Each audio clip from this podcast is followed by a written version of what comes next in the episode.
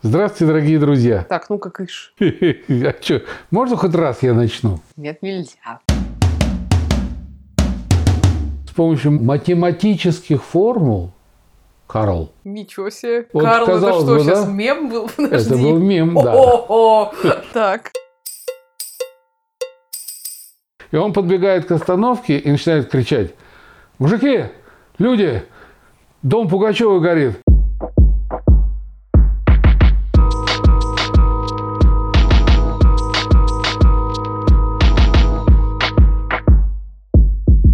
Всем привет, это подкаст «Ну, папа», я его ведущая Ира Сергеева. В знак протеста я не буду говорить, кто я. Господи Я боже. первый раз в жизни Пихто. хотел начать подкаст первым.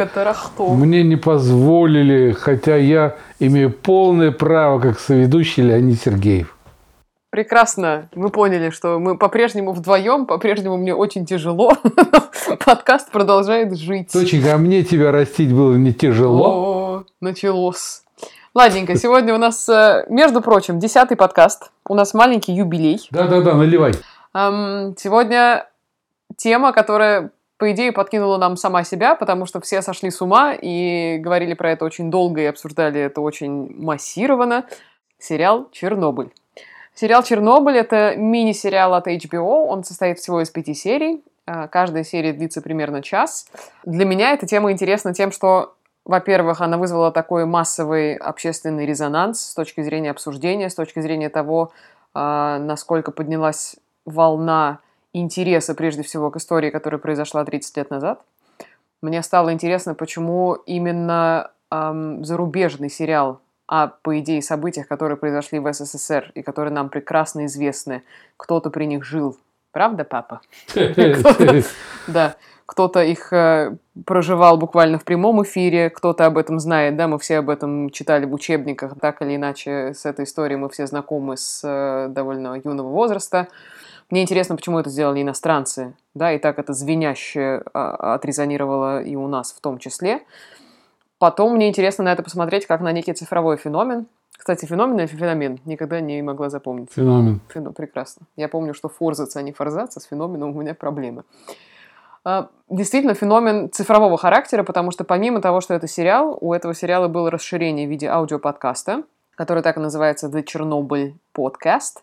И это подкаст, в котором после каждой серии выходил эпизод подкаста, где ведущий обсуждал с режиссером а, этого сериала все, собственно, художественные ходы, а, все исторически соблюденные и несоблюденные реалии, почему, как, что происходило с точки зрения... Что было в голове у режиссера, когда он решил экранизировать вот такую сложную а, и, безусловно, драматичную историю. Ну и в целом, короче говоря, в цифровой среде этот сериал прозвучал как-то совершенно отдельно и очень громко, поэтому обойти его вниманием мы не могли. Значит, давай-ка сразу погрузимся в рассказ о том, что ты делал, когда произошла чернобыльская трагедия. Я задумался. Тогда или сейчас? Минутку. Да сейчас. Нет, тогда, э, ты знаешь, наверное, как, все, как миллионы советских людей, 86 год, я ничего не понял. Я не придал никакого значения. И первомайская демонстрация, на которую я, безусловно, ходил. И там у меня, по-моему, повязка даже была на руке с надписью «ПФ». Ты вот не знаешь, что такое «ПФ»? А вот тогда это означало правофланговый. Ну, мы там выпивали, как всегда. Это, ну, ну, было все как всегда. И то, что где-то что-то рвануло, вот не зря говорят, это такая да, бесшумная, совершенно невидимая смерть. Потом уже, потом уже у нас, я помню, э, в радиостанции «Юность» нашему зреет Люда Власова буквально через день после этого принесла в редакцию бутылку минеральной воды, которая называлась «Чернобильска». Оказывается, выпускалась минеральная вода. И там были прекраснейшие места отдыха. Там, не знаю, край чудесный, конечно. И мы так поставили ее на окошко э, в комнате музредов. Она стояла, эта бутылка, и все так ходили, смотрели на нее. Такие мураши по коже у всех бежали. Потом уже со временем, со временем я познакомился с ребятами, которые жили и работали в Славутичи, работали на Чернобыльской АЭС, когда я сам побывал на этой станции. Это уже был год, наверное, 95-й. И Брюханов уже, значит, вернулся из тюрьмы. И я с ним беседовал. и меня провели, у меня был концерт в Славутиче, и меня провели по третьему блоку и подвели меня к стене. Я вот так приложил руки а, к стене и говорят, вот за этой стеной замурован вот этот саркофаг, тот самый четвертый блок. И когда я выходил э, из зала, там такая стояла хреновина, как в аэропортах, магнит, и надо было приложить, места были там указаны, приложить колени, локти и ладони. И вот я все это приложил, и две лампочки, как сейчас помню, красная и зеленая, и загорелась зеленая. Я так вышел такой через этот магнит и гордо ребятам говорю, вот говорю, зеленая горит, типа нормально все. А они так стоят, в кулачок прыскают, говорят, хе, а красную это, говорит, сразу вывинтили. Первое, что делали, вывинтили красную лампочку в сигнальной этой хрени. Вот, и так иду и кисленько на губах. Я говорю, а кисленько на губах, что такое? Они говорят, ну, это ты хватаешь по бетте. Бета-излучение. Я говорю, и что делать? Я говорю, доченька, растить надо. Они говорят, да, водки попьешь дня два-три, все нормально. Вот почему, когда в кадрах они открывают водку, наливают, как, знаешь, что-то такое само собой разумеющееся, только пьют они ее по-западному, конечно, так мелкими глоточками, особенно молодой парень, который потом собак стреляет. Так не пьют, и в Чернобыле так не пили, это точно совершенно могу сказать. Знаешь, вот эта история с водкой, это взяли интервью сейчас у бывшего начальника э, этой атомной электростанции в 90-е, который ее уже заведовал, и он был возмущен просто до неприличия, что что они, что они себе позволяют, так была вынесена прямо эта цитата в заголовок этого интервью, что они себе позволяют, почему они постоянно показывают, что все пили водку. Что это такое? Это вообще, значит, не было такого никогда. Красное вино и водку да? пили, пили. Да, и вот, значит, этот начальник э, АЭС сказал, ну, что нет, такого ты, не было. Ты, ты знаешь... Э, ну, это такая клюква стереотипная получилась, конечно, с этой водкой, хотя, если так было, то, ну, в целом, почему Нет, так нет? было, безусловно, э, потому что по-другому быть, наверное, не могло. Давай сначала с тобой сразу определимся. Мы не рецензенты. Мы не делаем рецензию на этот сериал. Нет, совершенно нет. Мне, знаешь, что интересно? Опять возвращаясь к нашей с тобой извечной поколенческой истории, вот эта штука произошла на твоих глазах. Да, 86 да, год. Да. Ты уже был в сознательном возрасте, да, соответственно, Более ты можешь как-то да. об этом вспоминать, по крайней мере, довольно зрело.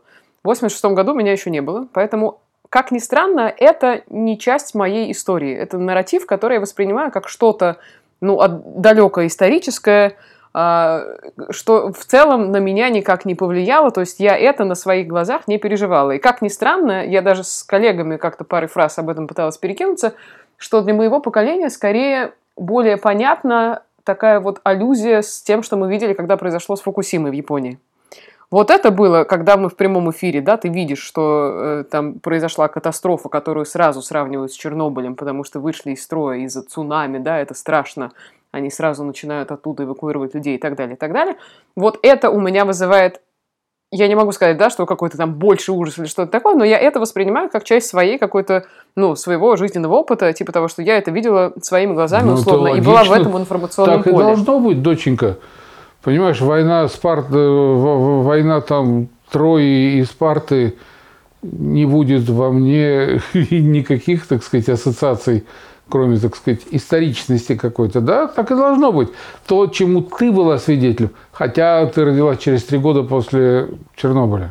Да, но тут еще важно знаешь, что вспомнить? Есть же такое понятие, как, ну, типа того, что историческая память, вот что-то такое, да, что все равно тебе передается каким-то образом, если ты принадлежишь к этой ментальности, к этой в целом стране и так далее. И вот тут мне, на самом деле, было очень интересно даже за собой как-то понаблюдать, потому что весь этот сериал у меня ставил Безусловно, я с большим уважением и с восторгом восприняла то, что я посмотрела, но ощущение такого липкого ужаса, потому что мне стало абсолютно очевидно, что, блин, это же в целом моя история. Ну, как бы вот моя страна, которая всего-то там 30 лет каких-то назад выглядела вот так, и э, какие-то эпизоды мне показались настолько страшными, не от того, что они душевно, да, там тяжелые, хотя, безусловно, серия, когда он начинает стрелять собак, ну, довольно сложно но смотреть. Об этом еще поговорим отдельно. Да, но вот это какой-то, вот такая типология того, как строилось в целом государство, и какие отголоски от этого мы видим сегодня, безусловно.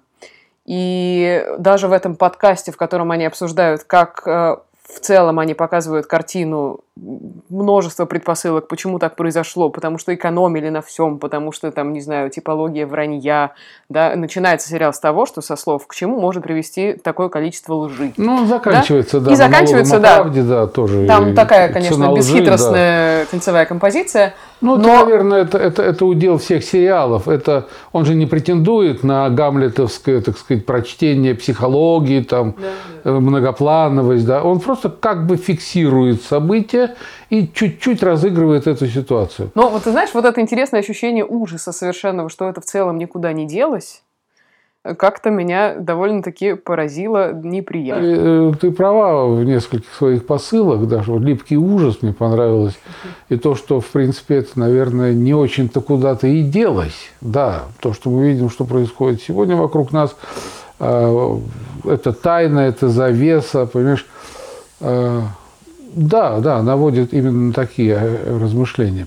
Понимаешь, я вот хочу сказать, ты рассматриваешь это еще как явление какой-то такой цифровизации, там, да, художественного процесса. Да, да, безусловно. Вот. Я, естественно, ничего этого не видел и не пытался увидеть, хотя мне было бы очень интересно послушать их подкасты. Вот если бы ты села как-нибудь со мной и перевела бы мне, потому что там ну, все на английском. За большие деньги мы можем поговорить об этом. Дорогая, я не буду ставить тебя в угол, понимаешь, в очередной раз. На горох. Вот, понимаешь, мне действительно интересно было бы узнать, а, о чем думал режиссер, что им двигало, какие шарики у него заходили, за какие ролики. Потому что когда я посмотрел эти серии, а, я получил, безусловно, очень мощный заряд ощущений от, вот как ты говоришь, липкого ужаса до такого откровенного хохотания над определенными э, некоторыми сценами.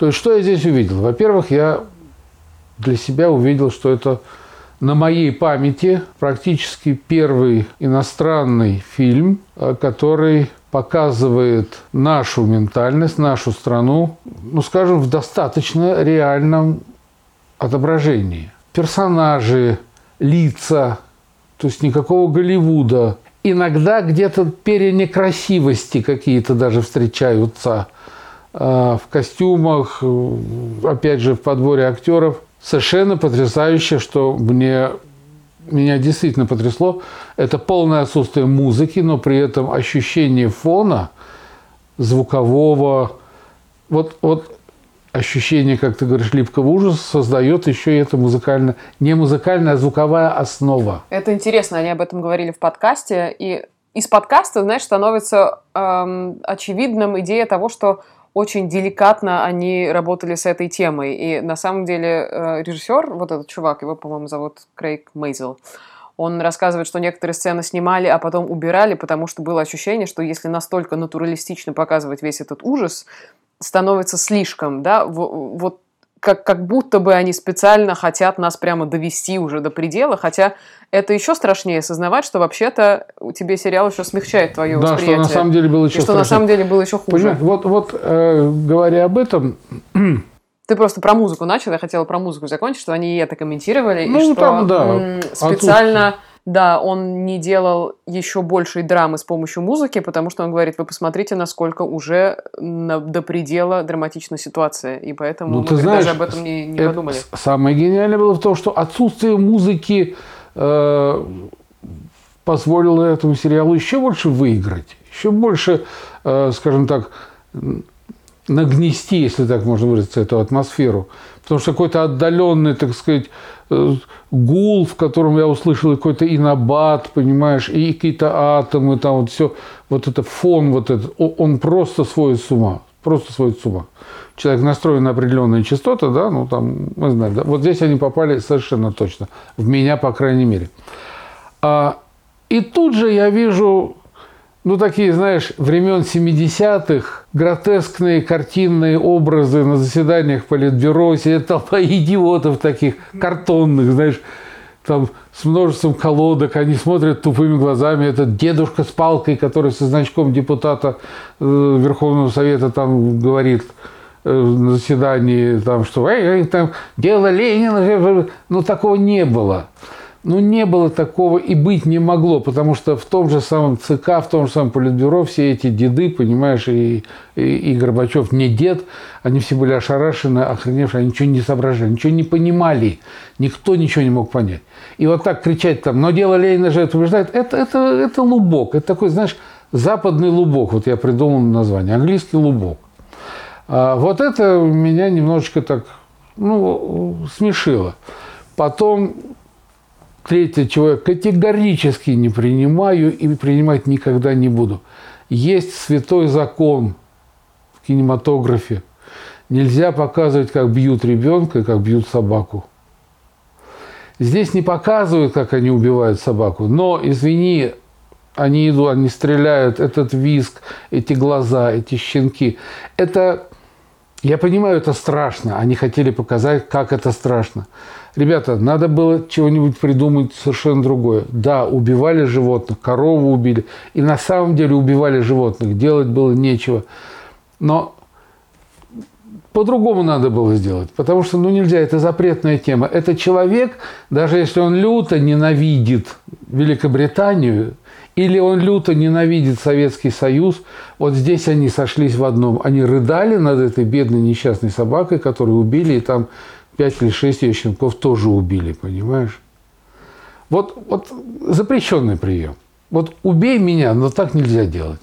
Есть, еще раз говорю, непреложное, святое, законное правило.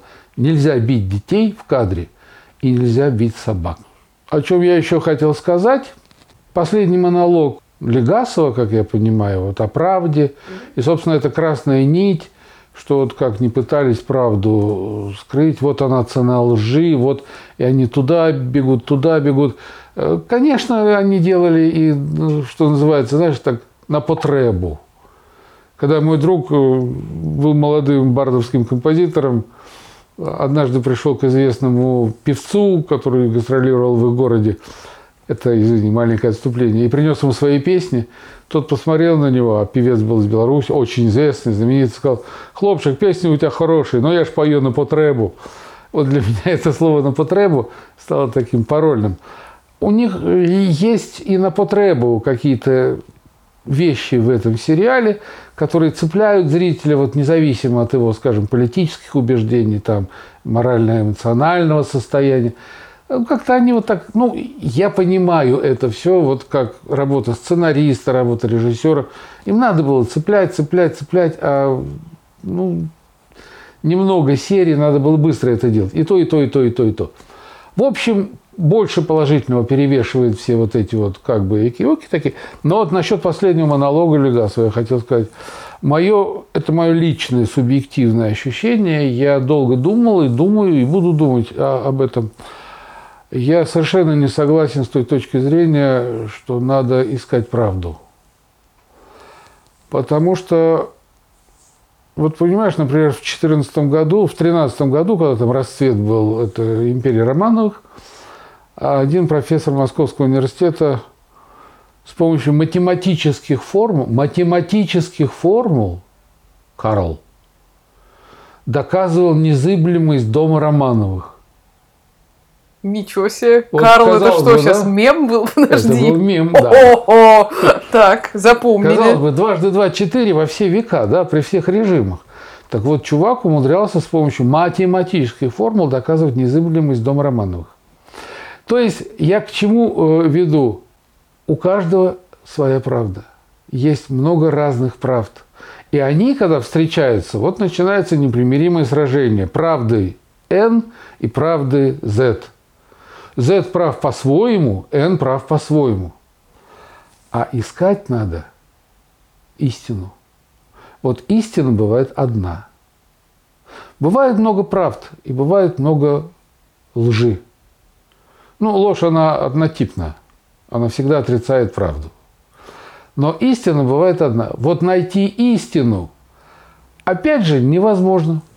Во-первых, потому что очень много людей было, вот истина о Чернобыле, я бы так назвал, например, сериал, сериал.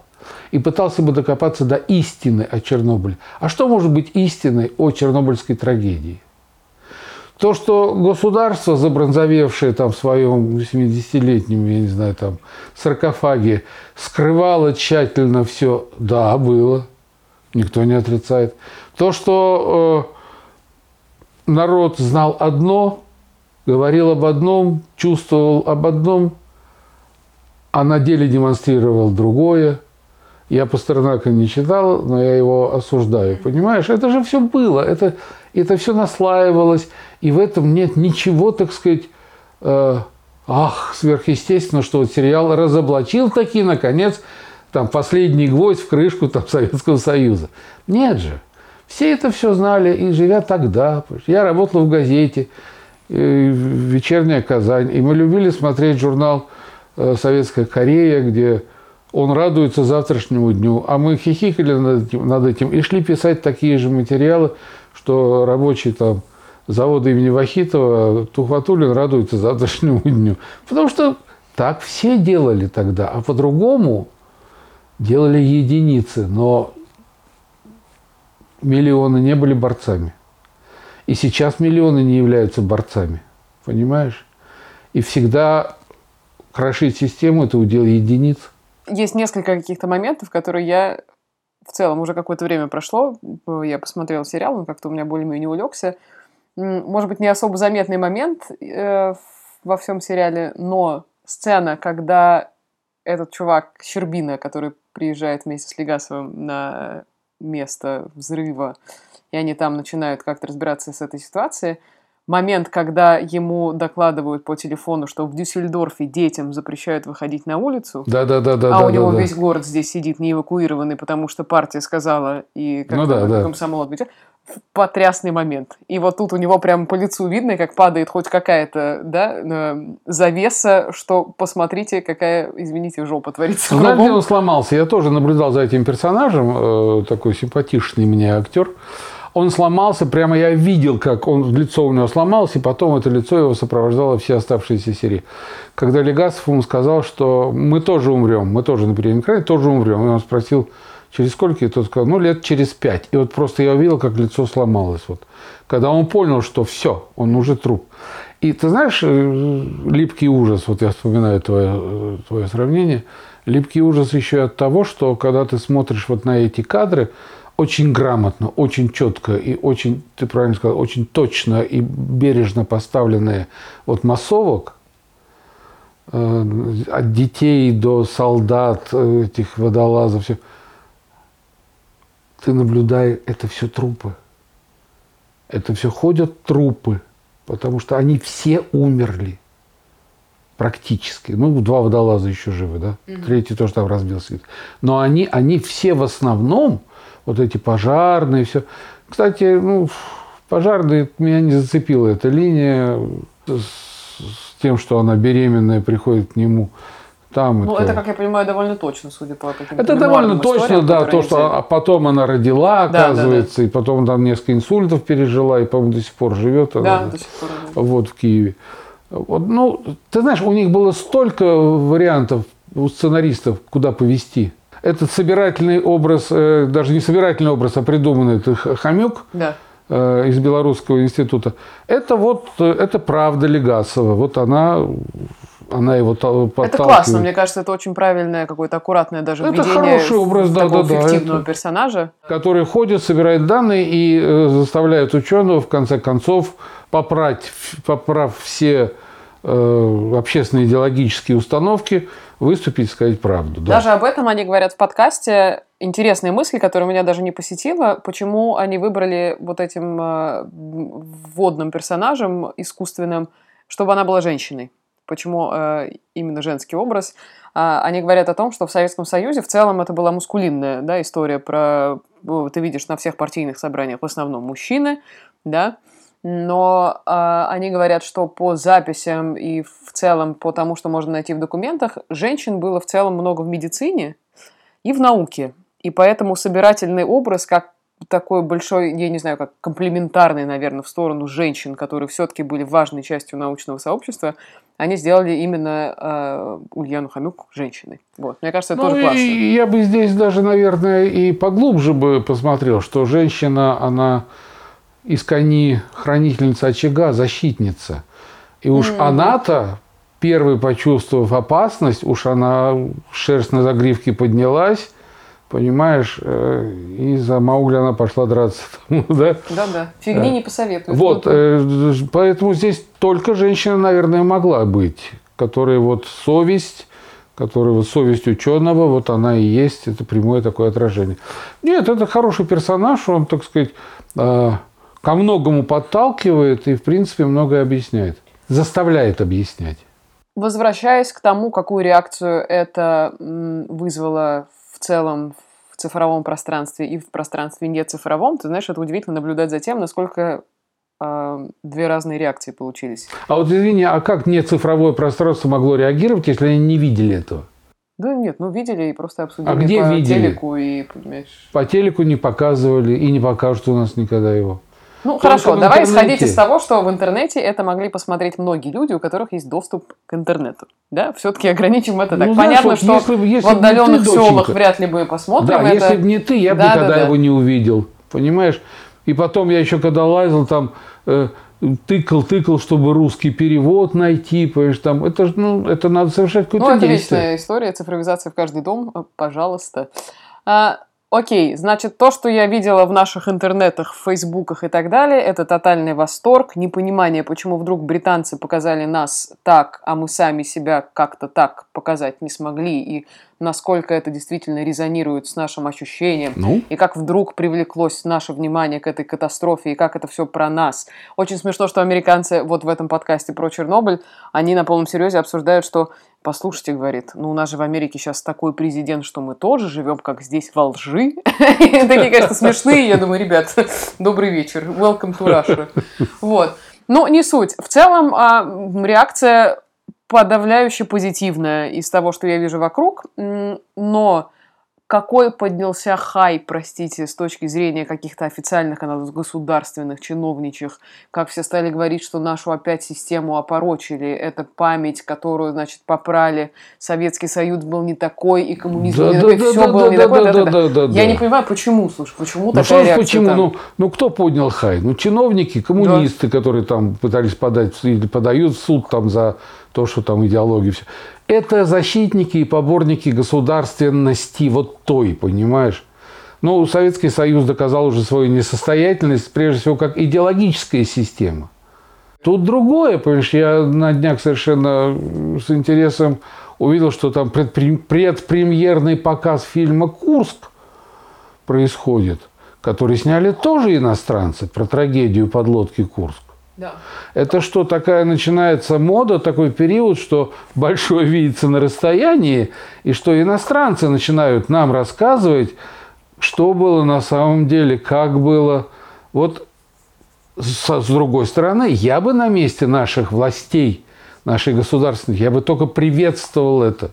И говорил бы спасибо, родные, что вы впервые не гротескно, как там Рэмбо стреляет отравленными стрелами да, с да, гранатами. в ушанке. Да, вот наши, а наши да. в ушанках 40 градусов жары бегают, понимаешь, как идиоты там по Вьетнаму, понимаешь. Вот, что не так показывайте нас, а показывайте нормальных людей и показывайте, что люди действительно, люди, нормальные люди, которые, так сказать, именуют политически народом, вот они и жертвовали собой, а когда эти шахтеры голые работали, этот чувак подходит, смотрит на них, говорит, типа там, ну да.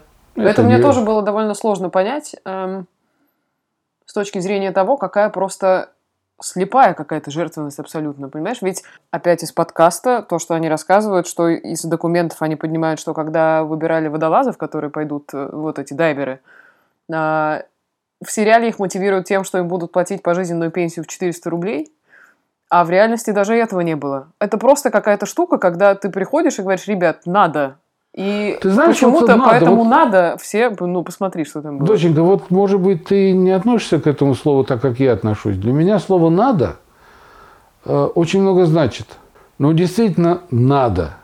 Понимаешь, вот я, я расскажу один случай. Мы снимали э, для веселых ребят с Андрюшей Кнышевым ситуацию, что вот стоят люди на остановке, на обычной автобусной остановке.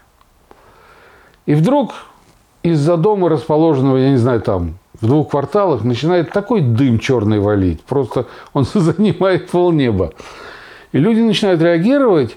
Из-за угла сирены вырывается пожарная машина, резко тормозит у остановки, и выбегает пожарный, значит, одетый в каску, в сапоги, в эту робу, с багром. Я был этим пожарным. И он подбегает к остановке и начинает кричать, мужики, люди, дом Пугачева горит, там надо сейчас там, а у нас пятый номер загулял в деревне на дне рождения там у сестры свата брата, у нас одного не хватает. Кто, кто, давай быстро сейчас вот садим, поедем туда. Ты знаешь, ну такой метод провокации. Народ мертвел, кто-то говорит там, один сказал, у меня поезд сегодня вечером, я не могу. Второй сказал, я что-то себя плохо чувствую. Третий вообще сказал, о, типа, и куда-то быстро убежал. А, и остался один мужик, знаешь, такой испятой, испятой, ему так где-то под 50, из кармана у него торчали две бутылки портвейна, я помню, из кармана брюк. И вот он стоял, и вот ужас в его глазах. А потом, ты знаешь, вот он так выдохнул, побледнел и сказал, ну надо так надо, ее.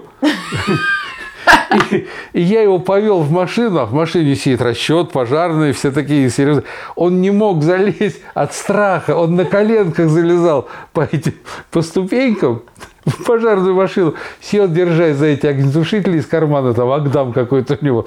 Машина, машина тронулась, проехала там 10 метров, завернула во двор, и стоял Кнышев, значит, с розочкой, такой Кнышев в большой шляпе, такой франт пальто с розочкой. И когда чувак вылез, и он понял, что уже никуда не надо тушить, никакую Пугачев, и что это розыгрыш, и Кнышев ему розочку протянул, из него так вышел воздух, он сел на асфальт, он сразу начал пить этот портвейн. Вот это такая обреченность, это смесь э, генетически уже запропагандированного, понимаешь, человека нашего, советского. Ну, партия сказала надо, комсомол ответил есть. Помнишь это? Да. Партия сказала агы, Мне партия не комсомол говорила, ответил шахындатыр, понимаешь? Вот переведи. Ну, надо, надо, все. Ну, черт его знает, понимаешь. Что это? Заградотряды сзади к этому приучили. Э, Одобрямс, понимаешь, вот я, я Сталина не видел, но я его люблю, понимаешь. Вот все это, это же не прошло даром эти 70 лет. Нет, конечно. Они вот они воспитали новую общность, советский человек. Вот надо, надо. Это ни в коем случае не умаляет, конечно, достоинство вот этого подвига. Вот встали трое и пошли, понимаешь? Не потому, что им там 400 рублей будут платить, а потому что вот они поняли, ну а кто, кроме? Кто, если не мы вот это вот? Ну да. Потому что, правда, видимо, да, никто. А никто, понимаешь. Последнее смешное и безумное, вот ты говоришь, если бы не было интернета, последняя новость, которую я прочитала, связанная с в целом сериалом «Чернобыль», у нас же теперь все блогеры и блогерки. Блогеры, и, значит, блогерки несчастному режиссеру этого сериала пришлось отдельно выпускать э, какую-то, не то что ноту протеста, да, но рекомендацию, что ведите себя, пожалуйста, прилично, потому что все поперлись в Припять, и там уже полуголые бабы, а, значит, фотографируются и в Инстаграме, что посмотрите радиации, я здесь вся в купальнике. Селфи, шмелфи, просто какой-то уже, это как, я не знаю, пир во время чумы какой-то совершенно. Совершенно точно. Абсолютно. И то, что там устраивают сейчас какие-то в Припяти вечеринки ночные, на которые ввозят людей, а потом вывозят ходят, и все в каком-то безумии там пляж. Короче, это какая-то реально зона отчуждения для человеческого Знаешь, если, безумия. если начнут еще коров убивать и собак, потому что я не удивлюсь, потому что идиотизм в стране, да. идиотизм зашкаливает. Он просто зашкаливает. Такого не было никогда. Но это тема отдельного разговора. Это абсолютно. Ну и в целом, я не знаю, наверное, клево, что эта тема в цифровом пространстве поднимается, чему-то нас наверняка учит, потому что я на самом деле накануне вспомнила, что мой прекрасный друг-соратник Тёма Галустян, который раньше работал на радио «Коммерсант», делал уже в... Был какой-то юбилей какое-то количество лет назад, да, со времен... 16-й год, собственно, по-моему, mm-hmm. так и было. И «Коммерсант» делал большущий проект, который назывался «Земля отчуждения», и это большая мультимедийная история, где тоже собраны классные истории, куча фотографического материала. И, в общем, я надеюсь, что сейчас мы тоже это как-то все пересмотрим, посмотрим, и чему-то нас это всех научит. Как-то так. Дай бог.